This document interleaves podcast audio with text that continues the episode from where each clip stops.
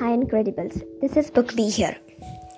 These days, we are in a very long distance with books, where many great people believe books to be very important. In this podcast, Book B, I will be bringing novels, self help books, stories, and such more contents relating personal development and books. And it's a perfect match for any book lover and also helpful for others. And if you are the one who is interested in, then stay tuned with Book B. Let's get started with an awesome story, The Diamond Necklace, which is written by Carl D. Maupassant. وہ ان لڑکیوں میں سے تھی جو بے حد حسین اور خوبصورت ہوتی ہے اور اوپر والا جنہیں فرصت سے بناتا ہے پر بری قسمت سے وہ ایک کلرک کی فیملی میں پیدا ہوئی تھی نہ تو اس کے پاس دہیج دینے کا پیسہ تھا نہ کوئی ایکسپیکٹیشن اور نہ کوئی سمجھنے والا تھا اور نہ ہی اس کی شادی کسی رچ فیملی میں ہو سکتی تھی اس نے قسمت سے سمجھوتا کرتے ہوئے ایک کلرک سے ہی شادی کر لی جو منسٹری آف پبلک انسٹرکشن میں کام کرتا تھا۔ وہ زیادہ تر پلین کپڑے پہنتی تھی، کیونکہ وہ مہنگے کپڑے افورڈ نہیں کر سکتی تھی۔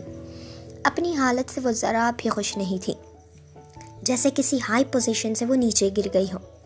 کیونکہ جس سوسائٹی میں وہ تھی، عورتوں کو وہاں کاسٹ اور رینک سے نہیں دیکھا جاتا تھا، بلکہ فیملی لائف اور بچے پیدا کرنے کے لیے ان کی بیوٹی گریس اور چام دیکھا جاتا تھا۔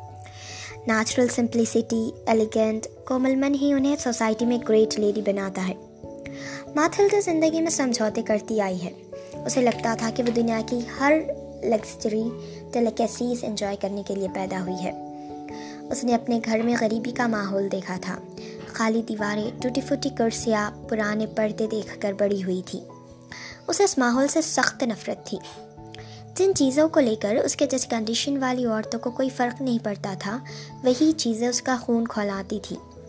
براؤنس کینڈل سٹینڈ میں لگے کینڈلز کی روشنی میں اس کے گھر کا ہال، جہاں چائنیز ہینڈی کرافٹ بنی تصویریں ٹنگی تھی اور بھی پرانا لگتا تھا۔ اس نے من میں سوچا کاش میرے گھر میں بڑے بڑے ریسیپشن ہالس ہوتے اور سلک کی بنی پینٹنگ ٹنگی رہتی۔ مہنگے گلاس فرنیچر اور کیبنٹ پر سجے بڑے ڈیکوریٹو آرٹ پیس اور چھوٹا سا چینجنگ روم جو پرفیوم کی خوشبو سے مہکتا رہتا۔ جہاں وہ شان سے بیٹھے اپنے دوستوں کے ساتھ گپے مارتی۔ اور وہ دوست بھی ایسے ویسے نہیں، بلکہ شہر کے سب سے ہینڈسم ینگ مین جن پر عورتیں مرتی تھیں۔ ایک پرانے ٹیبل کلاتھ سے ڈھکے راؤنڈ ٹیبل پر وہ ڈنر کرنے بیٹھی۔ اس کے سامنے اس کا ہسبینڈ بیٹھا تھا۔ اس کے پتی نے جب سوپ کے برتن سے ڈھکن اٹھایا تو خوشی سے چہکا۔ واہ ٹیسٹی سوپ اس سے بہتر کیا ہوگا؟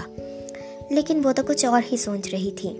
چم چماتے چاندی کے برتن، دیواروں پر سجی مہان لوگوں کی تصویریں اور خوبصورت پینٹنگ اور پھر اس نے سوچا کہ کاش کھانے کے لیے ٹیسٹی ڈشز ہوتی جنہیں نوکر مہنگی پلیٹس میں سرو کرتے اور وہ مرغے کا گوشت یا مچھلی کھاتے کھاتے بڑی ہی ادا سے باتیں کرتی۔ پھر اس کے پاس نہ تو مہنگے کپڑے تھے اور نہ گہنے۔ اس سے جن کا بہت شوق تھا۔ اسے یہی لگتا تھا کہ وہ عیش و آرام کی زندگی جینے کے لیے ہی بنی ہے۔ کاش کہ وہ ایسے زندگی جی پاتی جسے دیکھ کر دنیا جلتی۔ اس کی ایک امیر فرینڈ تھی جو اس کے ساتھ اسکول میں پڑھتی تھی۔ وہ جب بھی اس سے ملتی تھی اور بھی زیادہ اداس ہو جاتی تھی، اس لیے اس نے اس کے گھر جانا ہی چھوڑ دیا تھا۔ پر ایک شام اس کا پتی جب کام سے گھر لوٹا تو بڑا خوش لگ رہا تھا۔ اس کے ہاتھ میں ایک بڑا سا انویلپ تھا۔ یہ لو تمہارے لیے ایک سرپرائز ہے۔ اس نے لپک کر اپنے پتی کے ہاتھ میں سے انویلپ لیا اور جلدی سے کھول کر دیکھا۔ اندر ایک پرنٹڈ کارڈ تھا جس پہ لکھا تھا the ministry of public instruction and Mrs Georges Ramponneau request the honour of M and madame Loisel company at the palace of the ministry on Monday evening January eighteenth اس کے پتی کو لگا تھا کہ وہ یہ کارڈ پا کر خوشی سے ناچنے لگے گی، پر اس نے کارڈ ٹیبل پر پھینک دیا اور رونے لگی۔ یہ میرے کس کام کا؟ یہ کیا ڈیئر؟ مجھے لگا تم خوش ہو جاؤں گی۔ بھلا ایسی ہائی کلاس پارٹی میں کون نہیں جانا چاہیں گا؟ انہوں نے انہوں نے بہت سلیکٹڈ لوگوں کو ہی انوائٹ کیا ہے۔ ہمارا پورا آفیشیل اسٹاف وہاں ہوگا اس نے چڑھ کر اپنے پتی کی طرف دیکھا، جو اناریوں جیسی بات کر رہا تھا اور بولی اچھا تمہیں کیا لگتا ہے کہ میں کیا پہن کر جاؤں گی؟ یہ بات تو اس کے پتی کے دماغ میں آئی ہی نہیں تھی۔ وہ چکرا گیا، پھر ہکلاتے ہوئے بولا کیوں؟ تمہارے پاس ہے تو ایک گاؤن جسے پہن کر تم تھیٹر جاتی ہو۔ تم اس گاؤن میں بہت اچھی دکھتی ہو اور وہ رک گیا۔ جب اس نے دیکھا کہ وہ رو رہی ہے، بڑے بڑے آنسوؤں کی بوندیں ٹپک کر اس کے گالوں پر بہہ رہی ہے ارے، کیا ہوا؟ تم رو کیوں رہی ہو؟ اس نے کہا، کچھ نہیں، میرے پاس گاؤن نہیں ہے، اس لیے میں پارٹی میں نہیں جا سکتی۔ یہ یہ انویٹیشن کارڈ تم اپنے کسی کلیگ کو دے دو، جس کی بیوی کے پاس مجھ سے زیادہ اچھے کپڑے اور گہنے ہوں۔ چلو، دیکھتے ہیں ماتھل دے، کتنے کا آئے گا ایک اچھا سا گاؤن جسے تم کہیں اور بھی جانے کے لیے پہن سکو؟ تھوڑا سمپل ہوگا تو اچھا ہوگا۔ وہ کچھ پل سوچتی رہی۔ دماغ میں کیلکولیشن کرتی رہی کہ ایک اچھا سا پارٹی ویئر گاؤن کتنے کا آئے گا، جو اس کا غریب کلرک پتی افورڈ کر سکے۔ مجھے نہیں پتا ایگزیکٹلی کتنے کا آئے گا، تو مجھے چار ہزار روپے دے دو، میں اس سے مینیج کر لوں گی۔ گاؤن کا پرائز سن کر اس کے پتی کا چہرہ اتر گیا۔ وہ کافی دنوں سے ایک گن لینے کی سوچ رہا تھا۔ اتنے پیسوں میں ایک اچھی خاصی گن آ جائیں گی، جس سے لے کر وہ جنگلوں میں اپنے دوستوں کے ساتھ شکار کرنے جا سکتا ہے۔ مگر اس نے کہا، چلو ٹھیک ہے، میں تمہیں چار ہزار روپے دے دوں گا۔ ایک سندر سا گاؤن لے لینا۔ جیسے جیسے پارٹی کا دن قریب آ رہا تھا میڈم لوئسل کی اداسی بڑھ رہی تھی۔ ویسے اس کا گاؤن سل کر ریڈی تھا۔ ایک شام اس کے پتی نے کہا، اب کیا بات ہے؟ پارٹی کو صرف تین دن باقی ہے اور تم اب بھی اداس ہو؟ میرے پاس پہننے کوئی جویلری نہیں ہے، میں تو ایک دم غریب لگوں گی۔ اس سے بہتر ہے کہ میں پارٹی میں جاؤں ہی نہ۔ تم نیچرل فلاورز کے گہنے پہن سکتی ہو۔ آج کل یہ بہت ٹرینڈ میں ہے۔ سو روپے میں تو تمہیں دو یا تین خوبصورت گلاب کے پھول مل جائیں گے۔ اس کے پتی نے کہا، نہیں، اس سے زیادہ شرم کی بات کیا ہوں گی؟ ان امیر عورتوں میں تو میں بہت غریب لگوں گی۔ ماتھلد نے کہا، تم کتنی اسٹوپڈ ہو۔ ایک کام کرو اپنی فرینڈ میڈم فارسٹر کے پاس جا کر کچھ کہنے ادھار مانگ لو۔ وہ تو تمہاری بیسٹ فرینڈ ہے نا؟ اس کے پتی نے کہا۔ وہ خوشی سے اچھل پڑی۔ واہ، میں نے تو سوچا ہی نہیں۔ اور پھر وہ اگلے دن میڈم فارسٹر کے پاس گئی اور اس نے اپنی پرابلم بتائی۔ میڈم فارسٹر اپنی شیشے والی الماری سے ایک بڑا سا جویلری باکس نکال کر لائی۔ باکس کھولا اور میڈم لوئسل سے بولی، جو پسند ہو وہ اٹھا لو۔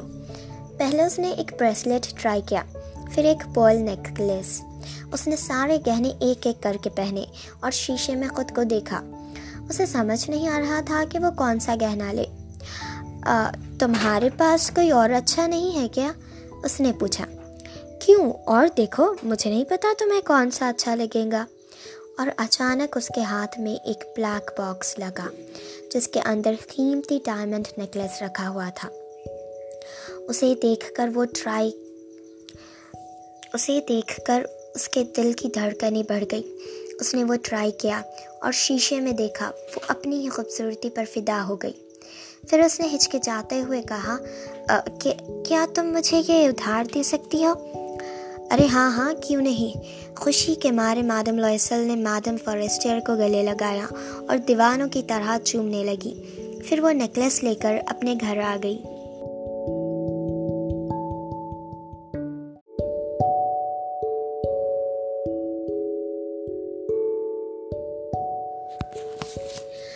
آخر کار پارٹی کا دن آ گیا۔ میڈم لوئسل بےحد حسین لگ رہی تھی۔ ان کا نیا گاؤن اور گلے میں پہنا نیکلس ان کی خوبصورتی میں چار چاند لگا رہا تھا۔ وہ ان ساری عورتوں سے زیادہ خوبصورت لگ رہی تھی جو اس رات وہاں پارٹی میں آئی تھی۔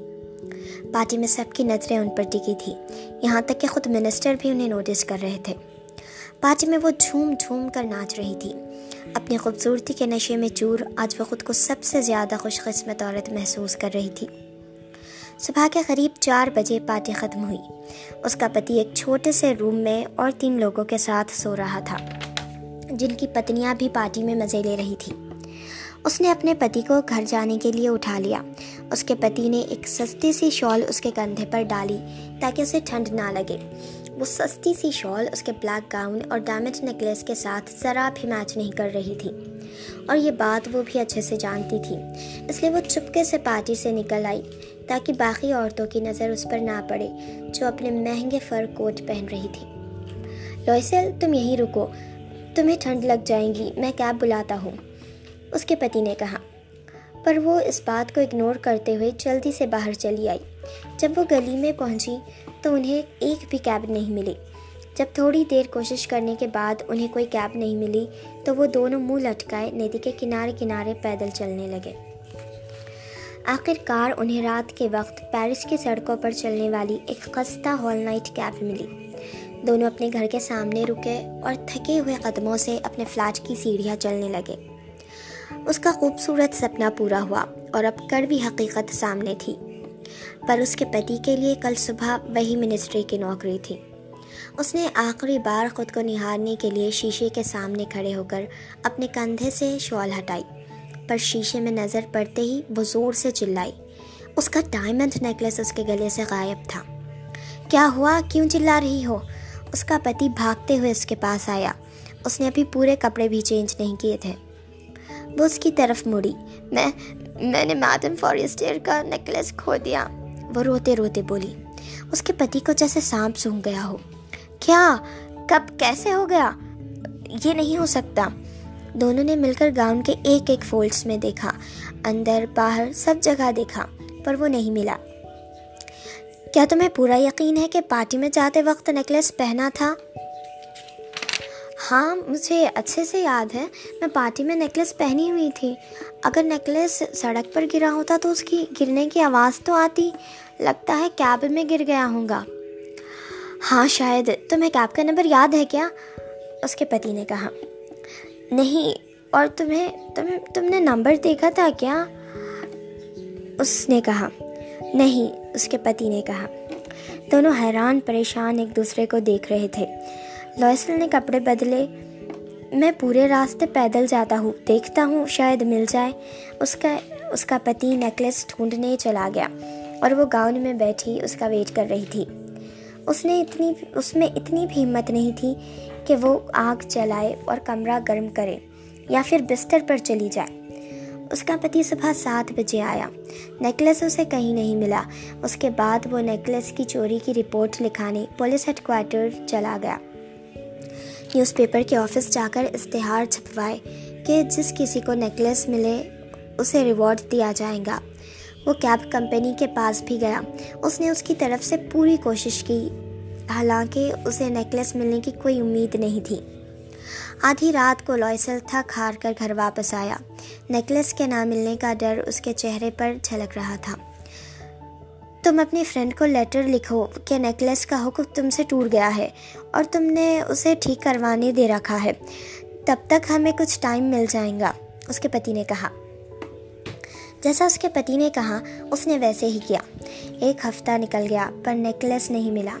انہیں اب نیکلس ملنے کی امید بھی نہیں تھی۔ لوئسل جس کی عمر ایک ہفتے میں پانچ سال بڑھ گئی تھی، اس نے اناؤنس کیا۔ اب اب ہمیں یہ سوچنا ہے کہ سیم دوسرا نیکلس کیسے بنوائے؟ اور اگلے دن دونوں نیکلس کے باکس کو لے کر اس جویلر کے پاس گئے، جس کا نام باکس پر لکھا ہوا تھا۔ اس نے اپنی ریکارڈ بک چیک کی۔ یہ نیکلس میں نے نہیں بنایا میڈم میں نے تو بس اس کا باکس بنایا تھا۔ دونوں سیم نیکلس کی تلاش میں ایک جویلر سے دوسرے جویلر کے پاس جاتے رہے۔ انہوں لوگوں نے سب جویلرس کے چکر کاٹ لی، کاٹ کر تھک چکے تھے۔ آخر آخر کار انہیں پولس رائل کی ایک شاپ ملی، جہاں پر انہیں سیم نیکلس نظر آیا اور اس کی قیمت تھی دس لاکھ روپے۔ پر جویلر انہیں وہ ساڑھے نو لاکھ روپے میں دینے کے لیے تیار تھا۔ دونوں نے جویلر کے پاس جا کر ریکویسٹ کی کہ وہ تین دن تک نیکلس کسی کو نہ بیچے اور وہ دونوں تین دن بعد آ کر نیکلس ساڑھے نو لاکھ میں خرید لیں گے۔ پر اس بیچ کیا پتہ انہیں ان کا کھویا ہوا نیکلس فیبرری اینڈ سے پہلے مل جائے۔ لوئسل کے پاس ڈیڑھ لاکھ روپے پڑے ہوئے تھے، جو اس کے فادر مرنے سے پہلے اس کے نام کر گئے تھے۔ اب بس اسے باقی پیسوں کا انتظام کرنا تھا۔ اس نے ایک فرینڈ سے اڑھائی لاکھ روپے ادھار لیے، کچھ یہاں سے، کچھ وہاں سے کر کے اس نے باقی رقم جمع کرنی شروع کر دی۔ پیسوں کے لیے اس نے کیا کچھ نہیں کیا تھا۔ اس نے لوگوں کی منتیں کی، یہاں تک کہ ایک رسک ڈیل بھی سائن کر لی۔ اسے پتہ بھی نہیں تھا کہ اس سے ہو پائے گا یا نہیں۔ اپنی پوری زندگی داؤ پر لگا کر وہ ساڑھے نو لاکھ روپے جویلر، جویلری کاؤنٹر پر دے آیا اور نیا نیکلس لے کر گھر لوٹا۔ جب میڈم لوئسل وہ نیکلس میڈم فارسٹر کو واپس کرنے گئی تو اس نے ٹھنڈے لہجے میں بولا، تم اسے جلدی لوٹا دیتی تو اچھا تھا، کیا پتہ مجھے بھی اس کی ضرورت پڑتی۔ اس نے ابھی تک باکس نہیں کھولا تھا۔ جس کا اس کی فرینڈ کو سب سے زیادہ ڈر تھا۔ اگر اسے پتہ لگ گیا کہ یہ نیکلس اس کا نہیں ہے، تو وہ کیا سوچے گی؟ کیا وہ میڈم لوئسل کا چور نہیں سمجھے گی؟ اس کے بعد میڈم لوئسل سمجھ گئی کہ ایک ادھار مانگنے والی کی لائف کیسی ہوتی ہے۔ اسے اپنے کیے کی قیمت تو چکانی تھی، تو اس نے چکائی بھی۔ اتنا قرض جو انہوں نے ادھار لیا تھا، اس کے لیے نہ جانے انہیں کتنے سمجھوتے کرنے پڑیں گے۔ اور وہ کریں گی۔ انہیں اپنا نوکر ہٹانا پڑا اور سستے سے فلیٹ میں رہنے لگے۔ کھانا پکانے سے لے کر گھر کی صاف صفائی تک اب پورے کام اسے ہی کرنے پڑ رہے تھے، جو اس نے پہلے کبھی نہیں کیے تھے۔ اپنی نازک انگلیوں اور گلابی ناخنوں سے وہ برتنوں کو رگڑ رگڑ کر دھوتی۔ ڈھیر کے ڈھیر گندے کپڑے دھو کر سکھاتے سکھاتے اس کے ہاتھوں میں درد کرنے لگتا تھا۔ صبح گلی سے پانی کی بالٹیاں بھر کر لانے میں اس کی سانس پھول جاتی تھی۔ گھر کا راشن پانی لانے بھی اسے ہی خود جانا پڑتا تھا۔ اس کے کپڑے دیکھ کر کوئی بھی اسے ایک معمولی نوکرانی سمجھ سکتا تھا۔ ہر مہینے وہ تھوڑا تھوڑا پیسہ بچا کر لوگوں کا ادھار چکانے کی کوشش کرتے تھے۔ اس کے پتی گھر سے، گھر دیر سے لوٹتا تھا۔ اس نے ایکسٹرا کام کرنا شروع کر دیا تھا۔ شام کو وہ ایک بزنس مین کا اکاؤنٹ دیکھتا تھا اور رات کو مینیوسکرپٹس کاپی کرتا تھا۔ پورے دس سال ایسے ہی نکل آئے اور انہوں نے سب کی پائی پائی چکا دی تھی۔ وہ بھی ایکسٹرا انٹرسٹ کے ساتھ۔ میڈم لوئسل اب ان دس سالوں میں پہچانی نہیں جا سکتی تھی۔ کبھی جو ایک خوبصورت لیڈی ہوا کرتی تھی، وہ اب ایک بے ڈال اور موٹی ہاؤس وائف بن چکی تھی۔ سر کے بال سفید ہو گئے تھے۔ کھڑترے ہاتھوں اور چہرے کی جھریوں نے اسے وقت سے پہلے ہی بوجھا کر دیا تھا۔ وہ پہلے کی طرح نزاکت سے نہیں بولا کرتی تھی، بلکہ زور زور سے بولتی تھی اور گھر کے کام نپٹاتی۔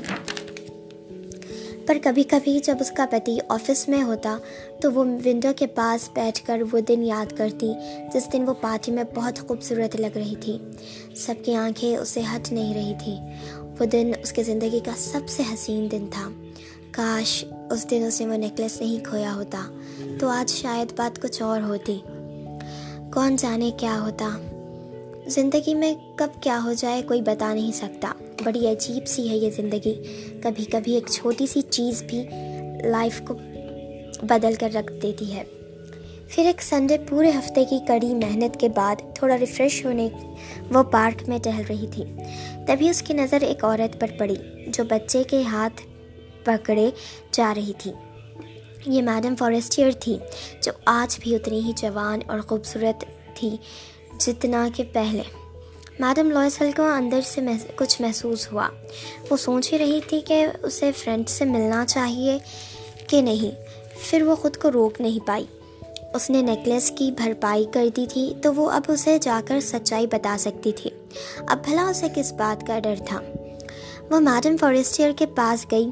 کیسی ہو جینی؟ اس نے کہا۔ اس کی سہیلی جو اسے اتنے سالوں سے نہیں ملی تھی، اپنے سامنے ایک معمولی سی لگنے والی ہاؤس وائف کو پہچان ہی نہیں پائی۔ اس نے حق لاتے ہوئے کہا جی میڈم میں نے آپ کو پہچانا نہیں۔ مجھے لگتا ہے آپ کو غلط فہمی ہوئی ہے۔ نہیں، کوئی غلط فہمی نہیں ہے۔ میں میڈم میتھلنڈے لوئسل ہوں۔ یہ سن کر اس کی فرینڈ حیرانی سے چلائی۔ او مائی گاڈ یہ تم ہو میتھلنڈے کتنی بدل گئی ہو۔ ہاں جس دن میری تم سے لاسٹ ٹائم ملاقات ہوئی تھی، اس کے بعد تو میری زندگی میں کافی مشکلیں آئی ہم نے کافی مصیبتوں کو جھیلا اور وہ بھی صرف تمہاری وجہ سے۔ کیا میری وجہ سے؟ وہ کیسے؟ تمہیں یاد ہے وہ ڈائمنڈ نیکلس جو تم نے مجھے پارٹی میں پہننے دیا تھا؟ ہاں بالکل یاد ہے۔ بات دراصل یہ ہے کہ وہ نیکلس مجھ سے کھو گیا تھا۔ کیا کیا مطلب تمہارا؟ پر تم نے تو وہ نیکلس مجھے واپس لوٹا دیا تھا۔ نہیں تمہارا نیکلس مجھ سے کھو گیا تھا، اس لیے مجھے سیم نیکلس خرید کر واپس کرنا پڑا۔ اور تمہیں پتہ ہے، اس کا ادھار چکانے میں ہمیں دس سال لگ گئے۔ تم سمجھ سکتے ہو کہ ہم جیسے غریبوں کے لیے یہ بہت بڑی رقم تھی۔ پر خیر، ہم نے سب ادھار چکا دیا ہے، اور اس بات کی مجھے کافی خوشی ہے۔ میڈم فارسٹر ایک دم سے رہ گئی۔ کیا کیا کیا کہا تم نے؟ تم نے مجھے میرا نیکلس لوٹانے کے لیے مجھے ڈائمنڈ کا نیکلس خرید کر دیا۔ ہاں اور کیا؟ تمہیں پتہ نہیں چلا، دونوں ایک دم سیم تھے نا؟ اور یہ بولتے ہی وہ خوشی سے مسکرائی۔ میڈم فارسٹر کا چہرہ پیلا پڑ گیا تھا۔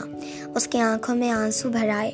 اس کا ہاتھ اپنے ہاتھوں میں لے کر وہ دھیرے سے بولی، میری پیاری متھلندے پر میرا وہ نیکلس نکلی تھا۔ اس کی قیمت پانچ ہزار روپے سے زیادہ نہیں تھی۔ تو دوستو، اس اسٹوری سے ہمیں یہ سیکھ ملتی ہے کہ ہمیں لالچ نہیں کرنی چاہیے اور خرچے بھی اسی حساب سے کرنے چاہیے جتنی ہماری لمٹ ہو۔ کیونکہ ٹائم کے ساتھ ساتھ ہم امپروو ہو سکتے ہیں اور اپنی لمٹ بھی انکریز کر سکتے ہیں۔